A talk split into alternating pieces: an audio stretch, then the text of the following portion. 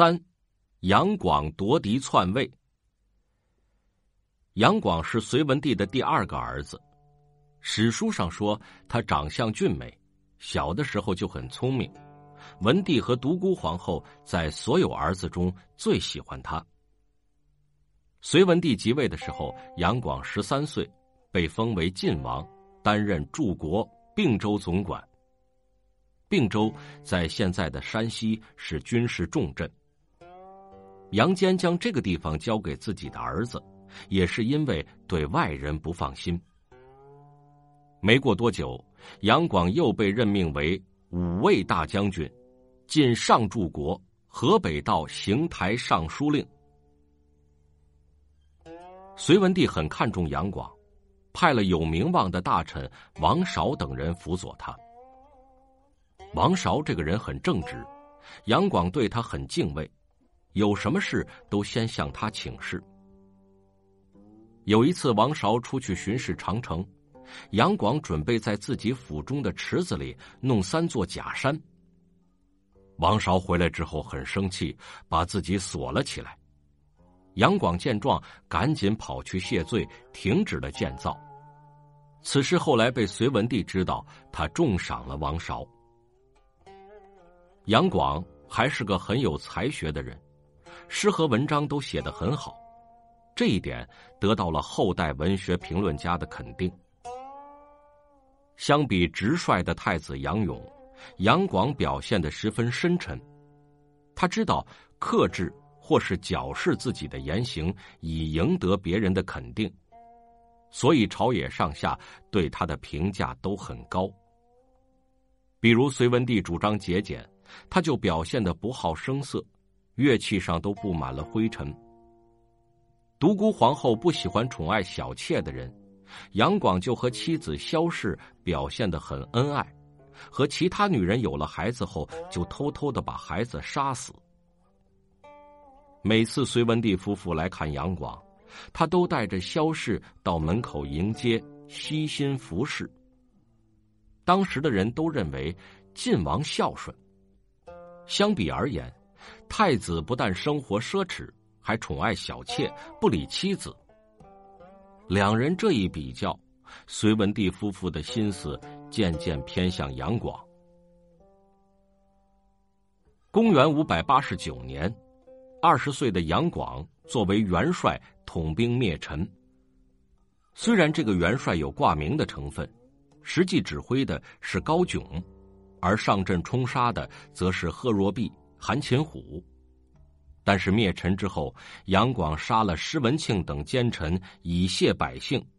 对于陈国府库的东西一无所取，表现出了大将气度，受到了世人的称赞。随后几年中，杨广又平定了南方高智慧等人的叛乱，打败了北边突厥的进攻，功勋越来越大。他在政治天平上的砝码也随之越来越重。因为独孤皇后对太子的不满，杨广取得了他的支持。另一方面，杨广也开始建立自己的党羽亲信。当时隋朝最有权势的两个大臣是高炯和杨素。高炯和太子是亲家，是支持太子的，于是杨素成为杨广拉拢的目标。杨素有一个弟弟叫杨约，很爱赌钱，杨广便让人和他赌钱，故意把钱都输给他。由此和杨约建立了关系。通过杨约，杨广将自己的意思传递给杨素。杨素已经位极人臣，最怕的是权力不保，想到拥戴杨广成为皇帝可以稳固自己的权势，就同意了。在一次宴会上，杨素试探独孤皇后说：“晋王仁孝恭顺，很像当今的皇上。”这句话正说中了独孤皇后的心事，于是她向杨素说了太子的种种不是和杨广的种种好处。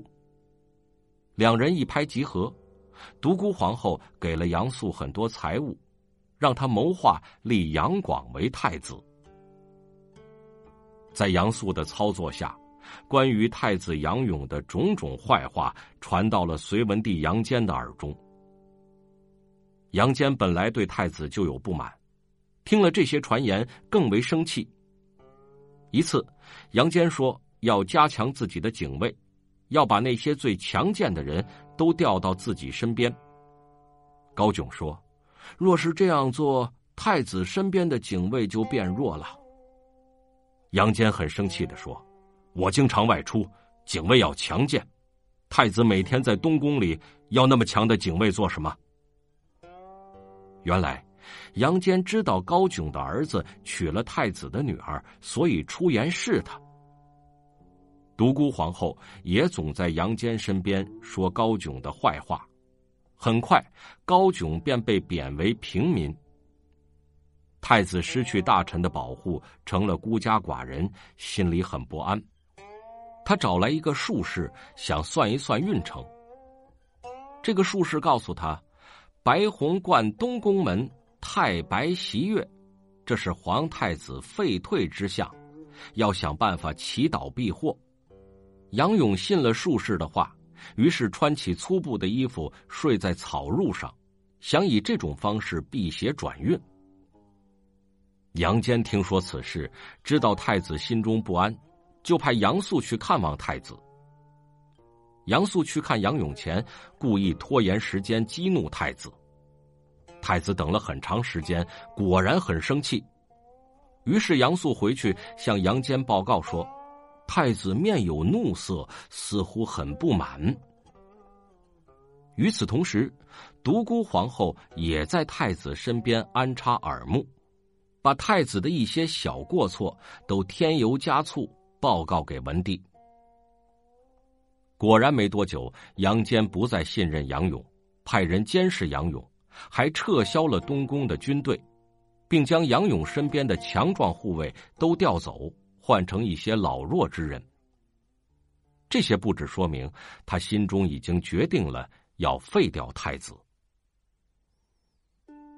仁寿宫是京城附近的一个避暑之地，杨坚常在那里办公。这一年九月，杨坚从仁寿宫回京城，他对身边的臣子说：“自己来到京城，就像来到敌国一样，心中很不安。”大臣们不明白他的意思，是忌惮太子，都答非所问。于是杨坚让杨素说出太子的罪过，然后自己又隶属了太子的不孝，表示要废掉太子。杨坚此言一出，不少大臣站出来反对，于是杨坚又命众人揭发检举太子的罪过。杨广等人之前买通了太子身边的一个侍从姬微，姬微站出来揭露太子的种种不轨言行，说太子常说一些大臣跟他作对，他做了皇帝之后一定要杀几个立威。又说太子是怎么抱怨父母，盼着文帝早点死去，诸如此类。于是杨坚下令逮捕太子，随即又下诏废掉太子杨勇，改立杨广为太子。杨勇被废之后，被交给杨广看管。他一直想向杨坚申诉，但是总被杨广、杨素阻止。杨勇没有办法，爬到树上，朝着杨坚的方向大喊。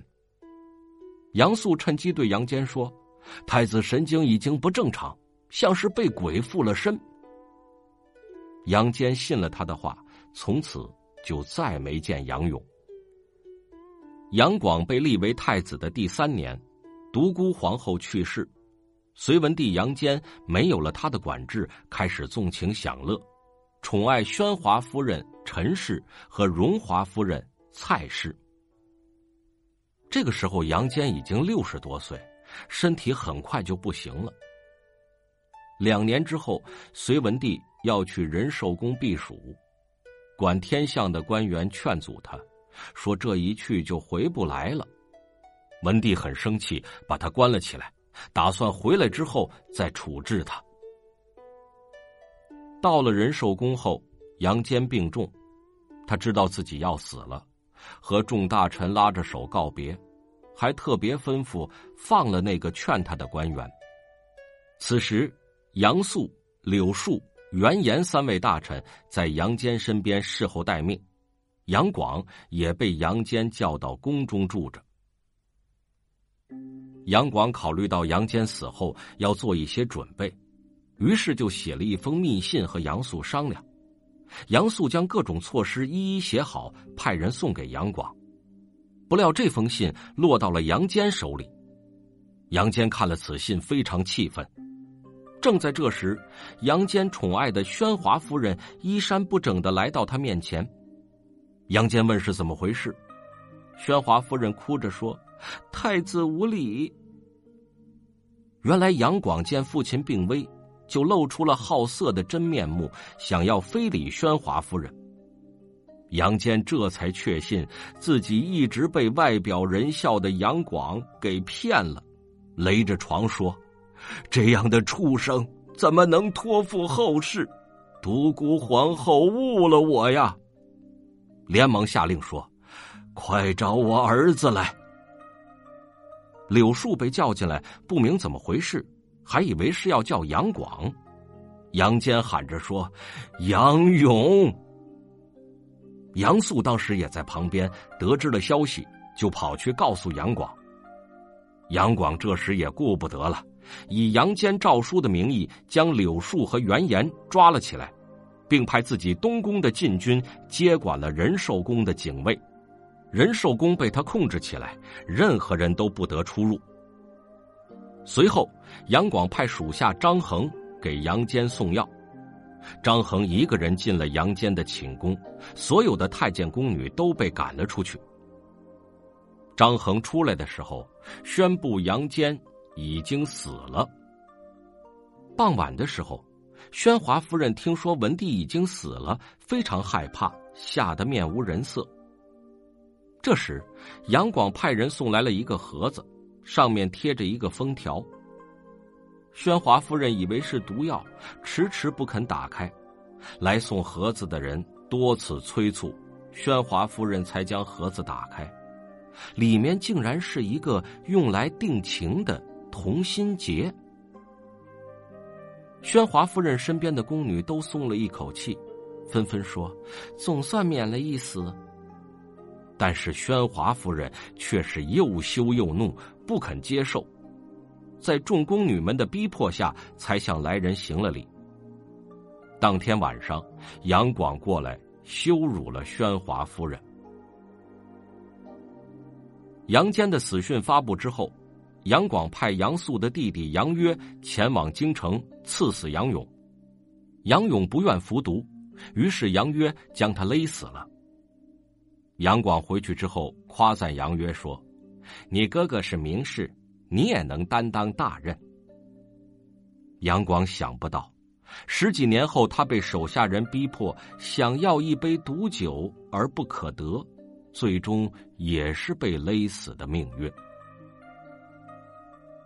隋文帝共有五子，都是和独孤皇后所生，分别是杨勇、杨广、杨俊、杨秀、杨亮。三子杨俊封为秦王。遭自己的妃子下毒，得了重病，在文帝时死了。四子杨秀封为蜀王，杨勇被废后，杨秀心怀不满，被杨广、杨素陷害，废为庶人。后来宇文化及杀了杨帝，曾想立他为帝，群议不许，于是把他杀了。五子杨亮很受杨坚宠爱，封为并州总管。他对杨广也很不满。杨广即位后，他起兵反叛，但很快被杨素平定，后被贬为平民，幽禁而死。隋文帝曾说过，自己的儿子都是一母所生，不会出现相互残害之事。不知他看到这样的结局，会作何感想？